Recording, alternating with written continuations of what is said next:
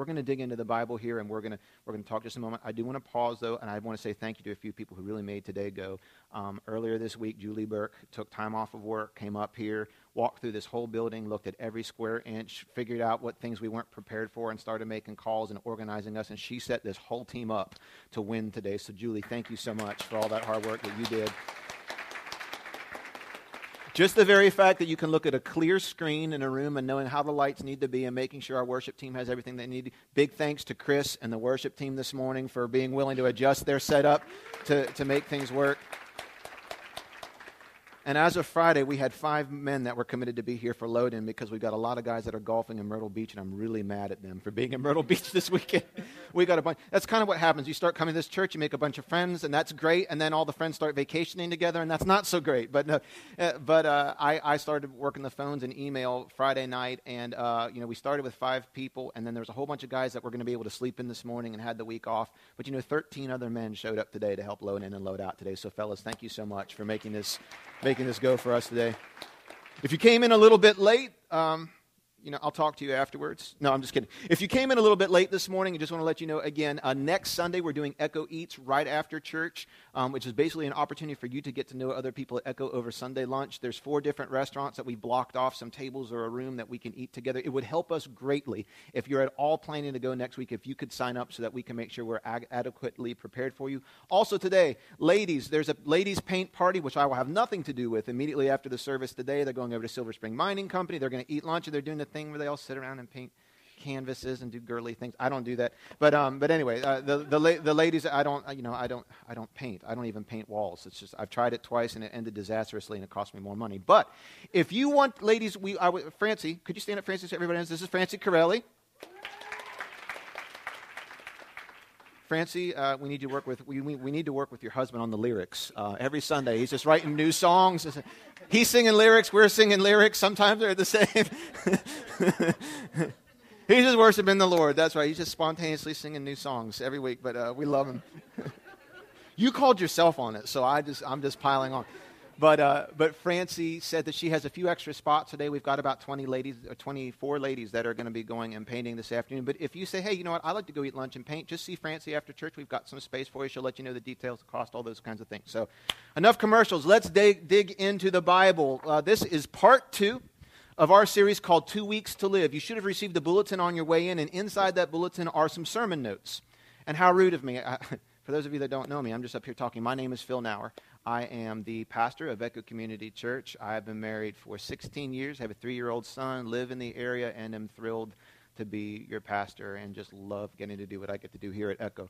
We're in a teaching series called Two Weeks to Live, what Jesus' final 14 days teaches about life. This is the second part of this series. Here's what this is about we, Jesus knew something about his life that you and I don't know. Jesus knew something. He knew a lot of things about his life that you and I don't know about ours. He knew, and we studied last week in the Gospel of Matthew, a year before he died, the Bible tells us that Jesus knew the who, the when, the how, and the where of his death. He knew it. He knew in advance who was going to kill him, where it was going to happen, when it was going to happen. He also understood why it was going to happen. And here's the, the most amazing thing about Jesus knowing when and where he was going to die, he ran right towards it. He didn't run away from it.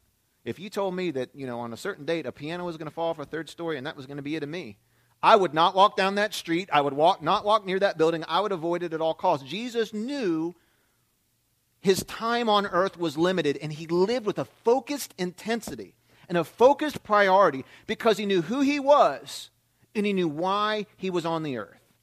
And so, with that as our backdrop, we're just looking at the last two weeks of Jesus' life in that context. This is the time of the year when we kind of look at the events leading up to the cross and leading up to his resurrection. And so we're kind of looking at a couple of these events. Last week we looked two weeks, 14 days before he died, Jesus went to a funeral. We talked about that last week. If you'd like to go to our website, echochurchonline.com, the message and media page, it's uploaded for you. You can catch up on that, listen to it later. But today we're going to look at what happened. We're going to fast forward the story to five days. Five days. See, the clock is ticking down. And here's what we know when you realize your time is limited, when you realize your days are counting down, you really want to make your days count. We tend to make better decisions when the clock is ticking down. we tend your priorities tend to bubble up to the surface. And so we're going to see what we can learn about what happened five days before Jesus came back, or before Jesus, before Jesus died on the cross, uh, in a sermon entitled, Jesus Enters Jerusalem. So here's really the question. Just to, in just a moment, I'm going to show you some pictures. Uh, but before we show you some pictures, here's the question today What makes a memorable entrance? What make, we've kind of made a big deal about this. We get into the whole making an entrance thing, don't we? What makes a memorable entrance? Now, I was born and raised in the Philadelphia area, so this story doesn't really apply to me, but some of you, unfortunately, are Ravens fans. And you had this dude that doesn't play for you guys anymore that knew how to make an entrance. I will not do it this morning, but Ray Lewis. I'd be a YouTube all star, but you know, Ray Lewis knew how to make an entrance, did he not? He came out every, he had the pyros, he had the dance, he had all these great. Ray Lewis knew how to get that whole stadium fired up. How about, how about this thing that my wife likes to watch that I don't really care for as much? How about the opening ceremonies of the Olympics? Have you ever seen those? You want to talk about pageantry? You want to talk about hours of people just wearing crazy things and walking in circles? And people going crazy over it. That's really what it is. You look at some of the outfits these jokers wear at the like the opening ceremonies. They're just walking around the track. Everybody's going crazy. They know how to make an entrance. I see Tawny and Jonathan sitting over here. They're getting married in just a few. What's the countdown now? Like two months, they're getting married. Tawny and Jonathan. Rebecca's sitting next to them. You got married a few weeks ago. Tyler's not at church this morning. We'll do counseling later. You know, we, I'm looking at Tawny over here. How about the bride at a wedding? Listen, fellas, it's not about us. We just kind of come in the side door and stand there. You know, just stand there, shut up. It's all about the bride. She makes she makes an entrance, and we just kind of stand there and we watch. There's all kinds of really cool entrances, but you know, the most memorable entrance in all of history takes place in this story. The most memorable entrance in all of history that anybody ever talked about was, the, was when Jesus entered the city of Jerusalem. It actually, um, it's, it's in a period of time that we as Christians will call the Holy Week, the days leading up to Jesus' death on the cross. And just a couple things you need to know. We're going to be in Luke 19 today. A couple things you need to know. This happens in the days leading up to Passover, and there's so much more to talk about there. Maybe the next time we study this passage, I'll bring that part out. But just know that this is during the Jewish during the Jewish holiday of Passover when they honored and commemorated what happened back in Egypt when uh, the death angel came around and, and, and God said, If you don't have the blood of a lamb on your door, the death angel will come in and kill the firstborn child. And the Israelites who worshipped God put the blood of, the, put the blood of, the, of a perfect lamb on the door, and the angel passed over. And so they remembered this every what's, interest, what's interesting, here's the only side note I can give you. There is a little bit of debate on whether Jesus came in on Palm Sunday or Palm Monday. Okay, I can't really open that. It doesn't change the story. It's just when we try and attach days and dates to the chronology of the story. And the reason why that's interesting is the people that believe that he came in on actually Monday would put it at exactly five days out. And at that point in Passover, that was actually the day when the family chose the lamb that they were going to sacrifice. Interesting because Jesus, who we know today through the benefit of the years that we believe to be the perfect lamb, was actually chosen that day and enters Jerusalem. It's a nice thing to add to the story. Doesn't change it, but I mean, just, just a little extra for you there. Uh, the politics of this season, here's what you need to know. At this time in history, and I love history, history gives history and geography tell more of this story than, than we give it credit for. Um, Israel's not an independent nation at this point. Who's in charge? You know those of you that understand the empires? Which empire was the ruling force of the day? The Romans. Anybody know who their emperor was at the time of this story? Okay, Caesar. Let's get more specific. Which Caesar? Okay, Augustus, Tiberius, Caesar was kind of this this region's guy, and then you had then you had Herod, who was the ruler of. An, uh, when you go concentric circles, you go Tiberius Caesar had the most charge, and then a little closer, like the region of Galilee, you had Herod, and then right there in Judea, you had a guy named Pontius Pilate. Now, here's the deal with the Romans their empire covered the territory of Israel. Now, was it God's plan for Israel to be a dependent, conquered nation? God's dream for Israel was to be an independent nation. But the Roman Empire at the time of Jesus was really in charge. And here's the deal as long as the Jews paid their taxes and they didn't revolt, Rome pretty much let them do what they wanted to do. They had their own police force, they had their own judicial system, Problem is, when they started to revolt or when they didn't want to pay their taxes, there was tension that, that arose. So that's kind of what's going on. So the Jews believed that this would end. The Jews did not like, like being under the charge of Rome, and they believed that the Old Testament told them that the Messiah would come as a conquering king, and in their own mind, the Messiah would come and lead a political coup and topple the Romans, and then he himself would become king. So in this story, when Jesus approaches Jerusalem, the reaction of the people is not just because they think, here comes the man to die on the cross for us. They think, here comes the Messiah who's going to rally the troops, and we're going to go to battle right now, and we're going to kick the Romans out. And guess what? When they find out that when they found out that Jesus was not who they wanted him to be, they turned on him. They turned on him. You and I do the same thing. A lot of times we make Jesus out to be somebody that he really isn't, and when he doesn't deliver on that, we turn on him. And we might not crucify him on a tree anymore. We crucify him by saying that he's our Lord and we live otherwise. We do what we want. So, really, that's what's going on here. Let me show you. I want to show you a couple pictures. I was in Israel uh, a little less than a year ago, and I want to show you just three or four pictures so you can get in your mind's eye. One of the biggest misconceptions of this story is that when Jesus enters Jerusalem, he's actually on, he's on a colt riding down the streets of Jerusalem. Not exactly the case. This story takes place while Jesus is on the way to Jerusalem. It starts on the Mount of Olives. He goes down the hill and then up to Jerusalem, which is a completely walled in city that had gates. Let me show you a couple pictures. Um, we want to we want to go to those. I'll tell you what you're seeing here. This is actually where they believe to be the route that Jesus walked down. You can see how steep that it is and how it winds down. That's taken coming down from the Mount of Olives down into the valley, and then if you can actually see off in the distance there, you see um, that's the Dome of the Rock, which we could talk about for four or five hours, but we won't this morning. And there's all kinds of graves off to your left, which is also a fascinating story we can't talk about this morning. But but uh, they're actually going down the hill. So when, when the Bible talks about the beginning of Luke, up to ver- the beginning of Luke 19, up to verse 38, verse 40, when it talks about him riding on the colt and people cutting down palm branches, this is what he's seeing. He's not in Jerusalem yet, but he's going down the Mount of Olives, down to the bottom of the valley. But along the way, in our passage we'll read in a second this morning, he stopped somewhere, and I want to show you a picture that they took of me at the exact spot where they believed it took place. If we want to go to the next picture, it says, and we'll read this in a second, that at one point Jesus stopped and he looked over the whole city. And even as he's making this memorable entrance and everybody's cutting down palm branches saying, Hosanna, Hosanna, Hosanna, it says Jesus stopped and he wept over the city. We'll read it in a second. But this is actually where, where my buddy Zach took that picture. If I'm standing in the exact spot that they believe that Jesus stood at, and that's exactly what he was looking at. So he's not in Jerusalem yet, but you can see the wall around the front. You can see where uh, the Dome of the Rock is built, which is built over the spot where they believe that Abraham was Abraham offered uh, Isaac as a sacrifice up to the Lord. It's, that's on the Temple Mount. That's where the Jewish temple was, but that's where the, the Muslims have claimed as theirs for right now, and the tension goes on. It's a long story about history, but that's kind of where he was. So you can see, not in Jerusalem, but this is what he was looking at. I will tell you, I don't know if there's a more beautiful city on the earth that you can look at from a mountain than Jerusalem. It's beautiful. It is breath. It mo- and I've seen most a lot of the major cities in the world. It is one of the most beautiful cities in the world.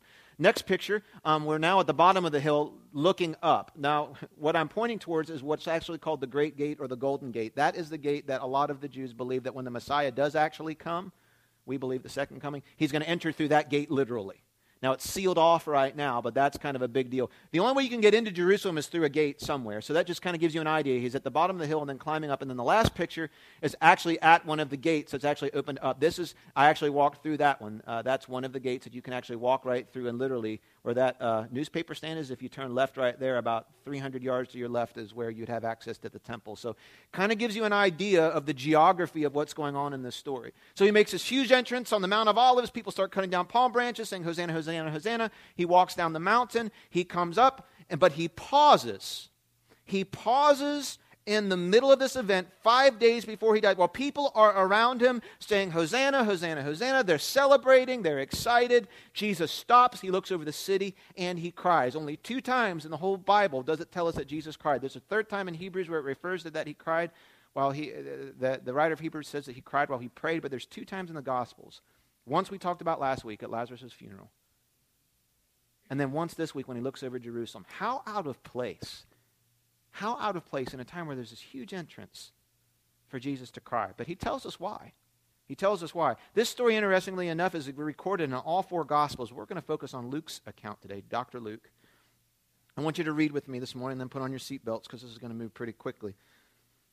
Luke chapter 19, verses 41 through 44, with all that being understood, here's what it says. As he came closer to Jerusalem and saw the city ahead, that picture that you saw there, this is what he's looking at. Here's what he, he begins to weep. Here's what he says How I wish today that you, of all people, would understand the way to peace. But now it's too late, and peace is hidden from your eyes. Before long, your enemies will build ramparts against your walls and encircle you and close in on you from every side. They'll crush you into the ground, and your children with you. And actually, Jesus was being prophetic. In 70 AD, the Romans actually built ramparts. They built uh, these embankments so that they could go up and over the walls, killed 600,000 Jews, and tore everything down. So he, he sees this in his mind as he's prophesying over the city. He says, They'll crush you into the ground and your children with you. And, you know, you think about this is not just soldiers that died. You, do you catch this? He says, Not just you, but your children. You can turn on the TV right now and see barbarism all over the world. Can't you? It's crazy. Crazy times we live in. Your enemies will not leave a single stone in place, and I want to drive in this phrase because you did not recognize it when God visited you. You didn't recognize it when God visited you. So, after this memorable, rousing entrance, why did Jesus break down? Here's the big idea for today. It's in your notes. You can fill in, if you have your notes with you, you can fill in the blanks. If you don't want to fill in the blanks, you can just look at them blankly. That's fine. But here's the deal the big idea is that Jesus wept over Jerusalem because of two things. There was something to be understood that the people didn't understand. And there were some things to be recognized that the people didn't recognize. And I realize even in that, it's not all nice and succinct. We have to unpack that some more. Here's what really moved Jesus to tears. He said two things. There's something I wish you'd understand that you don't get. You, of all people, should get it. You should understand this. You should understand what's going on. You should understand my timing, my agenda, but you don't get it. And there's something you should recognize that you don't recognize. I wonder how many times he looks at my life and your life and says, Oh, I just wish they'd get it, and they don't. I'm being very obvious over here, and they don't recognize it. My wife probably says this about me all the time. She could say, Yes, Phil, please let this sink into your spirit today. There are all kinds of times you just don't understand and you don't recognize, and you better recognize, or else there's going to be problems. But Jesus wept over Jerusalem because the Jews, there was something to understand that they didn't understand. There's something to recognize that they didn't recognize. So let's unpack that. I have to ask what was so hard to understand, and what did they not recognize? Well, let's dig into it. Number one, here's what they didn't understand. He tells us they did not understand, number one in your notes, how to join God's kingdom you have to catch the irony of all this here. The people are saying, Jesus, come enter our city. And Jesus is saying, I don't want to just enter your kingdom, I want you to enter mine. Come into our city. Come on in. Here he comes. And he's saying, You're missing it.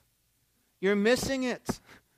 Here's what he says How I wish today that you of all people would understand the way to peace. But now it's too late, and peace is hidden from your eyes. Oh, the people were looking for peace. What kind of peace were they looking for?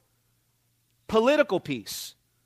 They're like, look, we need peace. Jesus, we need you to show up, and here's specifically what we need from you. We need you to come in, marshal the troops. We'll fight with you. We can kick out the Romans. We've got the numbers, we've got the people on our side. And then you be the king and give us peace. As Jesus saying, You want peace, but I've come for peace.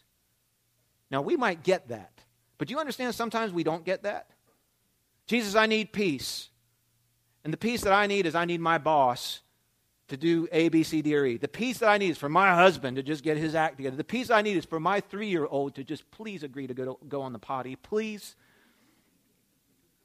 And Jesus says, Oh, I'm here to give you peace. But I'm here to give you capital P, peace. Oh, that's great, Jesus. I'll take that if that gives me all these other things. It is hard to understand how to join God's kingdom. Here's why. Here it's in your notes. You see, we'd rather have God join our kingdom. The truth is, we join God's kingdom in his moral code, he doesn't join ours. I read that to you again. It's in your notes. The truth is, we join God's kingdom and his moral code. He doesn't join ours. You have to understand what Jesus was saying here. He's looking at the people and he's recognizing they want him to come and invade their kingdom. But he's saying, I'd rather have you come and join, join my kingdom. And he recognized that the same people who were saying, Hosanna, Hosanna, which actually means, we'll talk about this in a second, Hosanna, Hosanna means save us now. That's what it means, literally translated. Save us now. King, conquering king. Here's what he's saying You come to join my kingdom, I don't come to join yours. This is very, very, very hard to understand. I'll try and illustrate it as best I can, but then I'll make it very, very clear to you.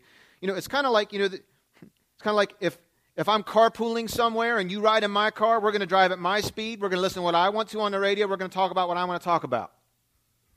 There's some people I do not want to ride with them when they drive because I don't like riding by their rules, at their speed, at their rate of lane changes, and their choice of stuff on the radio. Sometimes it's like, listen, if we're going to go somewhere, I'm going to drive so I know that it's by my code. We're going to do things my way. When you have a guest come into your house, they come in under your rules, under your code. Whether they wear their shoes or they don't wear their shoes, which bathroom they use, where we put our plates and all the. You know, some people would rather, you'd rather, you you might be the type of person, I'd rather everybody come to my house so it can be my way. Other people say, I don't want people into my house. I'd rather go to their house, eat their food, go in their bathroom. Walk on their carpet. Let them straighten up and clean up. I learned this when I went to Haiti multiple times. The moment that I got off the plane in Haiti, I recognized it does not matter that I'm an American. It is their country, it is their rules, it is their codes. It is ridiculous to think that you're going to be in someone else's country and live by your own rules. That will land you in jail or in much worse hurt. There are Discovery Channel shows that will show you what happens when you get locked up abroad, and it's not fun. But here's what we're saying to God essentially. And I think it's a deal many people try and make God, I want to join your kingdom, but I want my moral code. I want to be, I want, I kind of want you to be the passenger riding shotgun. I want your conversation. I want your cologne. I want you to be a good traveling buddy, but you are not going to, you're not taking the steering wheel and deciding where this car goes. I get to decide that very much. It is logically inconsistent to ask God to be God while we retain our own moral code. That's not the way that works. If He is your king, then you're in His kingdom, not yours. And he said, This is hard to understand. And he wept because he said, You need to understand this, and you don't. We must live by God. If you want to join God's kingdom, you must live by God's moral code. Let me just spell this out. You understand the Bible is very clear that the kingdom of God is not just reciting a prayer and going to church regularly, it's a way of living. It's a way of life. It's the way you choose to treat people, the way you choose to think. You understand God has a moral code for how you handle conflict. Do you understand that? And the biggest opposition to people coming to Jesus, I'm convinced, it's not because church is ineffective or our graphics aren't nice enough or our light isn't great enough. The biggest opposition we run into in growing God's kingdom is that people look at Christians and see no difference between them and themselves. You talk the same as I do. You laugh at the same stuff I do. You post the same things I do. You lose your temper the same way that I do. You treat finances the same that I do. You treat the people you like the same way I do, and the people you hate the same way that I do. Only you think you're better because you recited a prayer, you go to church, you give some money, you serve in a team. That's saying, I want God's kingdom, but my rules. And Jesus said that's not the way that it works, and he wept because they didn't understand it. There's a way that Jesus tells us to handle conflict. Let's just talk about that for a second. What Jesus says is in the kingdom, we're not just a kingdom, and we're not just citizens, we're brothers and sisters in this kingdom, and we should handle conflict differently than people outside our kingdom handles it. It means that in God's kingdom, you're going to get offended by other people. Other people are going to make decisions that hurt you. Other people are going to say things that you don't like. But it means that in God's kingdom, with Him living inside of me and as a citizen of His kingdom, I'm going to handle conflict by God's moral code, not by my own moral code. You see, in God's moral code, what happens is when someone offends me, the first thing I do is I take a step back, says the Bible, and I evaluate my own heart before I open up my mouth and lose it. And I step back, and I forgive quickly, and I give the benefit of the doubt, and I give grace, and I give mercy. But you know what? Sometimes that doesn't quite get you there. Sometimes then, Jesus says, you'll go to prayer, you'll go to worship, and that offense, that issue, that person comes back into your mind. And Jesus says at that point, then you recognize that it's on you to go and confront. We don't sweep it under the rug. We don't talk to 20 other people about it and call it venting. We laugh. That's sin. That's sin. That is destructive. That's not how we handle it. That's not God's moral code. You know what we do? If we go to that person or people, we go privately not with a whole audience around, not when you feel like it. You go privately because privately gives you the best shot at resolving it without collateral or civilian casualties. You go respectfully. and you go with one of two motives or both in place. One, to bring peace, not to just speak your mind. Well, they just need to know and they need to give a piece of my mind. Well, the problem is you probably gave 10 pieces away already. You don't have any left. You go to make peace and or to bring truthful correction. Because sometimes people are going to do you wrong, and you need to let them know that they did you wrong, and you need to help them see that, and you need to bring correction. That's God's moral code, and if you follow God's moral code, we resolve things. We don't live with grudges. We don't live with issues. You don't have to live in what we call artificial harmony. That means you don't like me, but you're going to pretend like I do, or you do. We don't like each other. We just fake it because faking it's better than being mean. No, they're both wrong. We don't want artificial harmony. We don't want mean spiritedness. We want to live as far away from being fake and phony with each other without being mean. There's a moral code for how we handle conflict. Problem is, most of us have our own moral code for how we handle conflict, don't we? We have a whole different way. We vent to others. You know what venting is? That's talking about somebody you should be talking to. Venting is when you talk negatively about somebody you should be talking to. Well, I'm just venting. That's a nice sanitized way of describing sidestepping God's moral code to make yourself feel better. Are you venting because you really want someone to speak truth back in your life? Are you venting because you want to feel better about yourself and have someone else feel sorry for you and tell you that you're right, enabling you to avoid the conflict and just have two people now that are angry at this person? That's your moral code. That's not God's moral code. That's not what the Bible teaches. We talk about people we haven't talked to. Our moral code is we air it on social media. Get on your news your news feed there, and I'll tell you about 30% of them are people venting about somebody, something, some company, something else. Is that the way we're supposed to handle it? You post in scriptures on Saturday, and then you're trashing your cable company or your electric company or your boss on Tuesday? Something to understand you don't understand. When you come into God's kingdom, He says that's not how we handle things in God's kingdom. Well, I'm not supposed to be a doormat. Of course not. You're supposed to handle conflict, but you handle it by God's way, not by your way. How about this? Well, a pastor, I don't do that. I, I don't run my mouth. Do you listen to people run their mouth when you know you shouldn't? Do you butt into conversations? Are you the person everybody seems, well, I don't know, all this drama seems to come to me. Why do you think it comes to you? Have you ever been there? You've been the innocent bystander. Someone comes to you, well, you would not believe what Pastor Phil just said to me the other day. You would not let me tell you all about what he said. Oh my goodness, I can't believe he would say that. Oh, that's just terrible. You know, I can't believe it. You know what you're doing? You're enabling. You're an accomplice. How about shutting that stuff down and say, you know, have you talked to Pastor Phil about that? Well, I, I, I go, no, I'm just venting to you. I'll tell you what, um, I'll give you 24 hours to talk to him about it, and if you don't, I'll let him know because the Bible says he's really supposed to know that. And, you know, I shouldn't be involved in this at all. Really, that, that's an offense you two need to work out. And I'm not going to cover up your mess. You do that one time, they won't come back to you anymore. So why do they keep coming to you? Why do they keep coming to you? Well, Pastor, I don't know. I like all this. There's something to understand you don't understand. When you come into God's kingdom, we do life God's way. I'm sick and tired and weary of what I call overchurched syndrome. People who are overchurched and underpastored and underdiscipled. You've heard it a thousand times. You know what to do. You just choose not to. You just choose not to. There's a whole lot of other things I could say, but I don't know if I've offended all of you yet. yet. Let me dig into a couple of these here. Well, here's the reality is, you know, in God's kingdom, his moral code, he says you love others. You love not only your friends, you love your enemies. You pray for the people who do you wrong. You love people. Do you know what I think is the most unloving thing you could do for somebody in your family? Is when you see something that's diseased in their life, you see something that will kill them if they, you see this major problem in their character, you see this major offense in their eye that's hurting them and it's killing them, and you actively work to disguise it from them. Well, I don't want to take it to my friend. I don't want to really point it out to him. They might get mad at me. Well, that's selfish. That says, I see my friend over here has got this offense. They've got this bad attitude. They're a bully. They run their mouth all the time. They hurt people. They vent. They spew venom. They do all this and that and the other thing. They don't get they want. Everybody knows, but no one will tell them. That's the most unloving thing you could ever do for somebody. Because you know that thing is going to make them die spiritually. But you'd rather disguise it than inflict any possible discomfort on yourself. That's not how family does things. You want to do that? Get out of God's kingdom. You can make your own. In God's kingdom, we lovingly confront other people's weaknesses, weaknesses and difficulties because we care about them, but we do it the right way.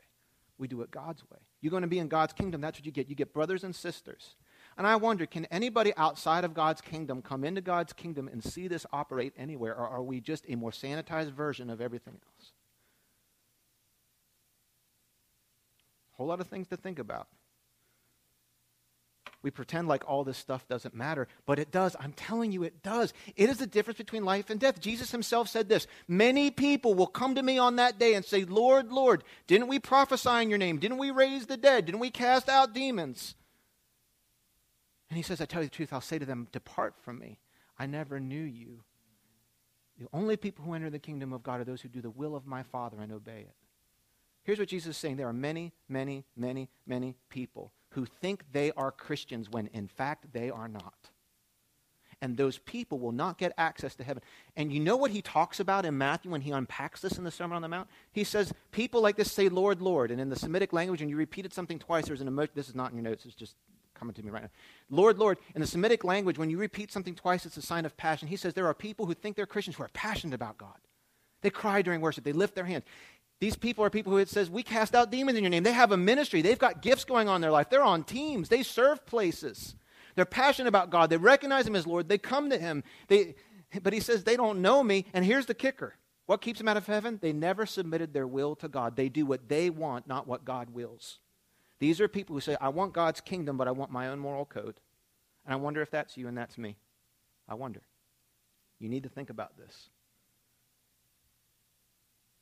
Are you genuinely a Christian are you artificially a Christian? Are you authentically a follower of Jesus Christ? Or when it comes right down to it, do you pick and choose your own moral code on what feels best to you? I'm not here to be your friend. I'm here to be your pastor. I'm not here to be your buddy or to be popular. God knows I'm not helping myself this morning. But the reality is, we are all about being and making disciples. We are about following his word. And Jesus stood over the city and he wept not because he felt bad for himself, but because he said, There's something to understand that you don't understand. And it brought him to tears. So this morning, I want you to understand Jesus is passionate about you joining his kingdom. But we don't have a God who come and join, comes and joins ours. We join his. Because here's at the end of the day if you have a God and you have a moral code for yourself. When you say, I have a moral code for the way I want to live, the way I want to treat sex, the way I want to treat relationships, the way I want to treat decisions, the way I want to treat what I watch on TV and my entertainment, here's my moral code, and God, you may not speak into it. I have a moral code that God may not speak into. Doesn't that make you God? Doesn't that make you your own God? If you have a moral code God can't speak into, you've become your own God. He has a moral code, and when we come into his kingdom, we get all the inheritance of God. We get all the riches of God. We get all the blessing of God. We get all the grace of God, all the mercy of God, and we live by His moral code. Well, Pastor, I am not that person, but I want to be. Your only hope is in Christ Jesus, Jesus Christ, the hope of glory. The only way I become somebody that I'm not is Him living in me. I can't make myself that person. But the evidence of Jesus at work in our lives is when things that should come naturally that don't start to happen. When people who are mean and nasty and short tempered start to find patience and love and grace for people, when people who are promiscuous, people who are hateful, people who are, are sordid and twisted, people who are crass and coarse, people who are selfish. People say, well, I would just rather avoid everything, or I would just rather, you know, some people want to avoid conflict, some people just bully their way. Well, I just speak my mind all the time. Well, stop doing that. Jesus didn't say go speak your mind all the time and let the chips fall where they may. Grace, mercy, love, tact for people. Something hard to understand. Let's move on to something else. Point number two. What didn't they recognize? They didn't recognize what Jesus was trying to deliver them from. They did not recognize what Jesus was trying to deliver them from. Let me hustle through these last two points here. Here's, here's the deal He came to deliver them. Who did they think Jesus came to deliver them from? Who did they think? The Romans. He's coming to deliver us from the bad guys, riding the horses with the helmets, with the red furry mohawks, those guys. The Romans. he's come to deliver us. Yay! Jesus says, I've come to deliver you but I've come to deliver you, not from these guys. He's kind of saying, you know, well, yeah, I could do that, but then you're going to have to make me your king. Or I could deliver you from death and you'll have to kill me. So crown me or crucify me, do one or the other. Crown me or crucify me. He came to deliver them from something, but they were looking for him to deliver them from something else. Let me make sense out of this for you real quick. Let me just skip this point. In your notes, we look for we look we look for material deliverance.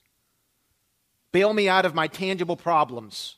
My lousy job, my tough finances, my miserable relationship, my singleness, my aloneness, bail me out of this. But Jesus came to bring a spiritual deliverance. We look for a material thing from Jesus. And many people, I'm convinced, they start out with Jesus and they say they want spiritual deliverance, but what they really want is material deliverance. So they say the prayer, they go to the church, and then when they have problems, they fall away. Why? Because they were looking for material deliverance, and when Jesus doesn't become what we want him to be, we go find something else that will. I will tell you right now Many people say this well, if Jesus would just give me a better job, better money, if he could just repair this relationship, if he could just make this part of my life more peaceful, I'll really follow him. That's the thing that's holding me back. If Jesus dying for you was not enough, nothing will be. What's easier to do? Increase your paycheck or die for someone's sins? If Jesus delivering you from sin, from Satan, from hell, from death, if that deliverance is not enough, nothing else will be. But we are so bent on material deliverance that we've created two excesses. Let me talk to you about this for just a moment. We've created two excesses in church. This is not in your notes either. And, but I saw something yesterday on social media that I feel like I have to talk about this morning. We want so much to be this material thing, Christianity, we want God to bless us so much materially, or we don't, we've created this extreme. And on the one hand, we'll just call it the prosperity gospel. Let's just go there this morning. One of my great colleagues from Atlanta just asked his congregation to buy him a $65 million jet. Let's talk about this today. On the one hand, you have prosperity gospel. And in this, we say all true believers, God's desire is for you to be wealthy. He wants you to have it all. And in prosperity gospel, we give to get. We give of our offering, we give of our time, because by God, if you give him a hundred, he'll give you a thousand. You give him a this, he'll give you a new car. He'll give you that, you get a, and you get a new car, and you get a new car. And now we're all Oprah, and we have a fledgling network and everything else. That's just for free. We'll edit that out later. But we have this prosperity gospel. We give to get. And we look at poverty and we say, those people aren't blessed. This is really where it's at. So this is a continuum, right? So on one extreme, we have the prosperity gospel. God wants everybody to be wealthy. And this is all true believers are wealthy, and we've got it going on. And if you're not wealthy, you're not truly blessed. There must be something wrong with you. We give to get. Then on the other extreme, you have the poverty gospel. All true believers are poor and proud of it. We don't have because by God we don't need it. We give and we expect nothing. And wealthy people are not truly blessed. They're arrogant and they're abusers and they're cocky and they're. And this is really it. Because we want Jesus to be a material deliverer, so we put all of Christianity and blessedness on an economic continuum. Well, where does Echo, where does Trinity Life fall on this? I don't uh, know. We're just going to make up a new, word. we're going to call it stewardship. Stewards believe, well, here's what a steward believes everything comes from God and I just manage it. Stewards say, my economic condition does not indicate how healthy I am spiritually. I can be poor, I can be in the middle, I can be wealthy, and I can be blessed. I give to give because I love Him and I love His work. I give Him my money, I give Him my gifts, I give Him my energy, I give Him. That's where we land in all of this. So you got the prosperity gospel. Hey, give to get. You put, you know, if you've got financial problems, write the biggest check you can, and God will give you double for your trouble. And down here, oh, I, I give it all away. I don't need anything. I don't want anything. I don't, and then over here we just say, you know what, we are stewards. My economic condition does not necessarily indicate. Can God bless me? Yes. And if He wants to bless me, I thank Him for it. I don't, oh, no. Someone wants to bless you. Someone wants to give you encouragement. Look them in the eye and say thank you, and stop complaining. Then, if you, here's, I've said this before. There's lots of different ways that God blesses us. It doesn't always come back financially. Sometimes it comes back in encouragement, opportunities, relationships are healed and restored. Why not, instead of pushing that stuff away, why don't you just say thank you? When God sends encouragement your way through a human being, don't say, oh, I'm really terrible. I can't. That's poverty gospel talk. You say, I'm really, really discouraged. Someone comes to you and say, I just want to tell you, I really appreciate it. You say, Oh, I'm really not. Give it to the wealthy. I'm. You look them in the eye and you say, Thank you. That means a lot to me. Well, I can't say that because that would be being arrogant.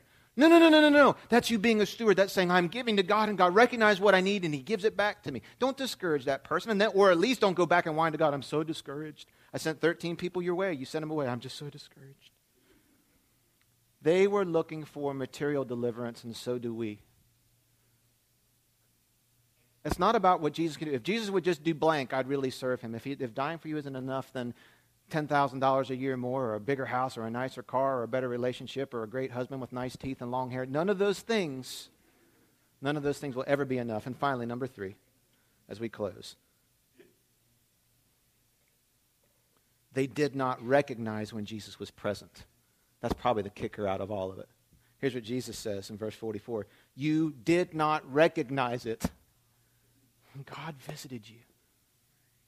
Now we're five minutes away from the for the close of the service, and in five minutes, worship teams come back up. I need you to dial in on this because this is the tragedy that I think if Jesus walked the, the earth again, which he doesn't need to, once was plenty, I think he'd still weep over this. Here's what he's saying He's looking at all these people around him, cutting down palm branches, saying, Save us now, save us now, save us now. Lead a political coup. We need a deliverer. We need a conquering king. We need a savior. And he's saying, I am here without a disguise on, and you don't even recognize me. Everything the Messiah was, everything he was all about, was literally right there. They could touch him. I hear people say all the time, well, if Jesus just would come back today and speak to the church, they, we'd miss him the same way they missed him. Jesus said, Here's a tragedy. The King of Kings is here. The Messiah is here. I'm right here. You can touch me. You can eat with me. My presence is here. And you're missing it. You, what he says is, You didn't even recognize it. Is it possible that God's presence wraps itself around you every day and you don't recognize it at all? When you wake up in the morning and you open up your eyes, God's presence is there to meet you, and you walk throughout the day as though He's absent. Pastor Phil, the presence of God is an abstract concept. Listen, I could talk for months without taking a nap on the presence of God. I won't do that. Relax. We've got a rental agreement. We've got to be out here by a certain time today. I don't know how to explain it to you in a way that would do justice to what the presence of God is, but a way of defining the presence of God is that is where God is present. The presence of God is not where God is absent. Well, how do I recognize the presence of God? Well, it's just simply whatever way you personally recognize God is present with you right now. There's thousands of different ways. But the tragedy here was that Jesus was present. Here's what we think, and here's the last thing, last thing put in your notes. It seems hard to recognize the presence of God even when He stands right beside us. We think God is disguised. He is not. God's goal is for you to know who He is. We think God's disguised. He's not. His goal is for you to know who He is. I have to look so hard for God. I can't find him. I don't see him in my finances. I don't see him in my home. I don't see him in my family. I don't see him in my relationships. I'm always upset. I'm always frustrated. I'm not the person I used to be. We think God is disguised. He's not. And he wept over the fact that he said, if you would just recognize that everything you're looking for is right here and you're missing it, is it possible you are missing out on God's presence regularly because you don't recognize it? Here's my commercial and my endorsement on the presence of God. The presence of God is truly the most wonderful thing. It is the most wonderful thing. It changes our character, it changes our desires. When the presence of God comes, let me tell you, you don't struggle to pray. You don't struggle to worship. You don't struggle to think deeply about who God is. You don't struggle to find areas of your life that need prepared. When the presence of God comes, sinful thoughts seem a thousand miles away. Things you struggle with for years disappear. You won't become perfect, but for that period of time, when you recognize the presence of God, you won't be part of any sin either. When God's presence fills you, here's what happens God's nature, his way of being, comes to you. We'll love each other. You'll start loving people who were previously unlovable and even unlikable to you. And you almost won't be able to help it. It's almost like you'll be like, there is something growing out of me. There's a there's love coming out of me that's never been in there before, and I'm not manufacturing it. It's not on the assembly line. There's just things coming out in the way that I think and I behave. That exactly. It's Christ in you, the hope of glory. That's what it is. Violent people come into the presence of God and they're tamed like lambs. Lust filled people are filled with purity and holiness. Friends will come and you'll be wonderfully transformed. Once you've tasted of the presence of the living, joy filled, holy, almighty God, You won't want anything else. Well, Pastor, how do I recognize it? I feel like I just walk through life. And, and I feel that I've walked into a lot of churches in my life all over the world. And there's some places where you can tell these people recognize God's presence. There's other churches, people just hands in the pocket, staring straight forward. They're on their phones. They're, it's like he's right here, and they're just so missing it. Well, how do I, how do I experience God's presence? So that's a whole four-part series on itself. Let me give you two things to take with you. Number one, we talked about it earlier. You come clean to God because you won't experience God's presence if there's a disconnect between your relationship with Him because of sin. If there's unconfessed, unrepented sin in your life, you and God won't be able to connect deeply. You won't be able to understand and be aware of His presence. Trust me, I mean, it happens in marriage. Some of you are married, or some of you have been married. Some of you hope to be married. The reality is there's conflict in marriage. I just, just put that out there. It's going to happen, it's inevitable. But I recognize when there's an issue between my wife and I, we're not connected real deeply until that issue is resolved. We try and make this deal, you know, how like, look, we will not go to bed angry. We might not be able to solve all the world's problems. We're not going to go to bed angry at each other because we value one another's presence. I read you earlier from Psalm chapter 32. David said, My body was wasting away when I refused to get clean with God about the issues that had happened in my past. But then I said to myself, I will repent of my sins. And he forgave me and restored relationship, and he connected deeply to God's presence. If you're trying to feel God's presence and it's hard for you, come clean to God. Second thing I tell you is you just have to learn to tune in to his presence, which really means you have to get yourself out of the center of your life. If you want the supreme to be at the center of your life, then nothing else can be supreme. He has to be at the center. If I'm always to be in God's presence, He has to be at the center. Either I have a God who serves me or I serve Him. You either have a God that serves you, does your beck and call, material deliverance stuff, or you serve Him. The God who serves me, we pray to Him. We pray, say prayers like, God, I need you to do this for me or that for me. I need you to fix this, change this, change that. The God whom I serve, I pray things like, God, I worship you. God, I love you. God, I want to be with you. God, I want to change. I want to be near to you. Obedience is easy for people who join God's kingdom. Obedience is difficult for people who want God to join their kingdom. When God is at the center of my life, all of nature draws me to God. Here's the reality if God could change a self centered man like Moses into a man whose God was at the center of his life, then surely he can take the self centeredness out of you and me so I can recognize his presence. He could place His Spirit in the very central part of me so that my desire is for Him all the time. That there might be a thought of God in my heart throughout the entire day so that every part of my life reminds me of Him. How many times has God met me in my car on the Beltway as I'm sitting still in traffic for hours at a time? And just His presence meets me right there. How many times I've been in dirty airports and forsaken parts of the world found God's presence. I was in a community in Paraguay one time that had never even seen a Caucasian person.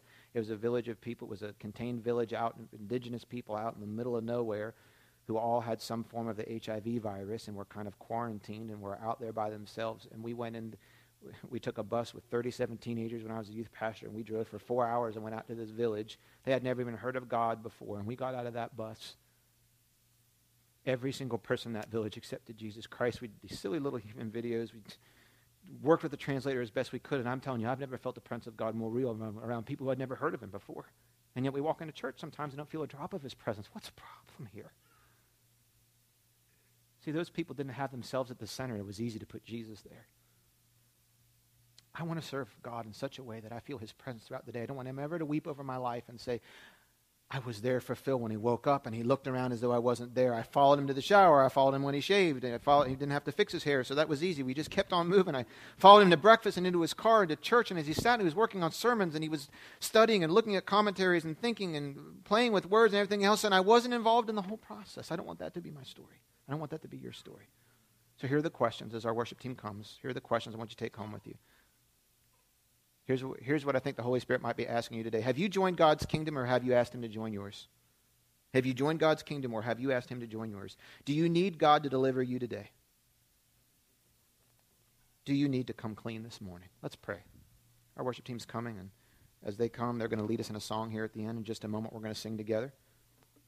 As they're getting set up and plugged in, and as we're just kind of thinking about what God might be saying to us each individually today, I'll invite our, our prayer team to come. If, if, you, if you are new to Echo Community Church or new to church in general, uh, when I say prayer team, what I mean is these are men and women who I trust very deeply. These are people who are fully devoted followers of Jesus. They are trustworthy. The Bible teaches us that if we have anything going on in our life, a need, a question, a decision, we need wisdom. If we're just feeling alone on something, the Bible says one of the most important things about coming into Christian community is that you have brothers and sisters. It, says, it uses this phrase called bearing each other's burden. What that really means is just we're there for each other. We're there for each other. There's weeks as a pastor, I have to call people here at the church and say, "Can you pray with me about something? I'm just, I just need someone to pray with me." So at the close of our services, we just have a prayer team come up front, and at the very end, we just kind of open it up. And anybody in the room who needs prayer or would just like someone to just listen to them for a moment and pray with them, that's what they're here for. In a moment, we'll do that. Most important question is, friend, are there some things you need to come clean with God about this morning? Is it possible and I'm, I'm definitely in on this one. Trust me, you think it's not easy to listen to some of this stuff. It's not easy to preach. Because I recognize in my own life, I am still holding on to some of Phil's moral code for things. I follow God on some areas, and in other areas, I'm just stubbornly doing things the way that I want to do things. I want that to change. I need that to change. And this morning, I'm taking a step towards that in my own life. But most importantly, are you here today and you say, I need Jesus to deliver me?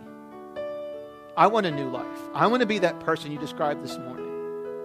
I want to know that I've got a relationship with God through Jesus Christ. I want to know that I am going to heaven. I want to know that, that my life matters, that there's serving a greater purpose. I want to know that I can be free from all of the mistakes and all of the sin and all the self governing I've done in my life. I recognize that this is true. And I need to do something with what I'm hearing today. Let me tell you, if that's you, you that's not just emotion, there's probably emotion involved. That's not just the environment that that has something to do with. What that is is Jesus Christ through His Holy Spirit inviting you to join His kingdom. How do I join His kingdom? You invite Him in. You do it. I can't do it for you. You do it. It's a statement you make to God that happens with your mouth and it happens in your heart. Here's what it is. And if you want to join God's kingdom, I invite you, as I pray this prayer, you pray it right there in your seat, right along with me. You just say, Dear Jesus, I believe you exist. I believe you are the Son of God. I believe you are God Himself. I believe you came to earth just like the Bible says, and you lived the life I should have lived. You died the death I deserved to die, and you raised again from the dead, and you are alive today in heaven. I believe that through you I can have a relationship with God and that I can spend eternity with you in heaven, but I also confess something. I confess and I admit to you that I'm a sinner. Really, what I'm saying is, I have not lived by your code up to this point in my life. I've made my own rules. I've lived and made decisions based on what felt right to me. But I want to exchange being my own God for having you as my God. I don't want to be my own king. I want you to be my king, and I want to come live in your kingdom. So I invite you, Jesus, through your Holy Spirit, to make your home inside of me. And from this moment forward, I will follow your plan for my life. And I will live by your code. And I will invite your spirit inside of me to transform me one step at a time, day after day after day. In your name I pray. Amen. So why don't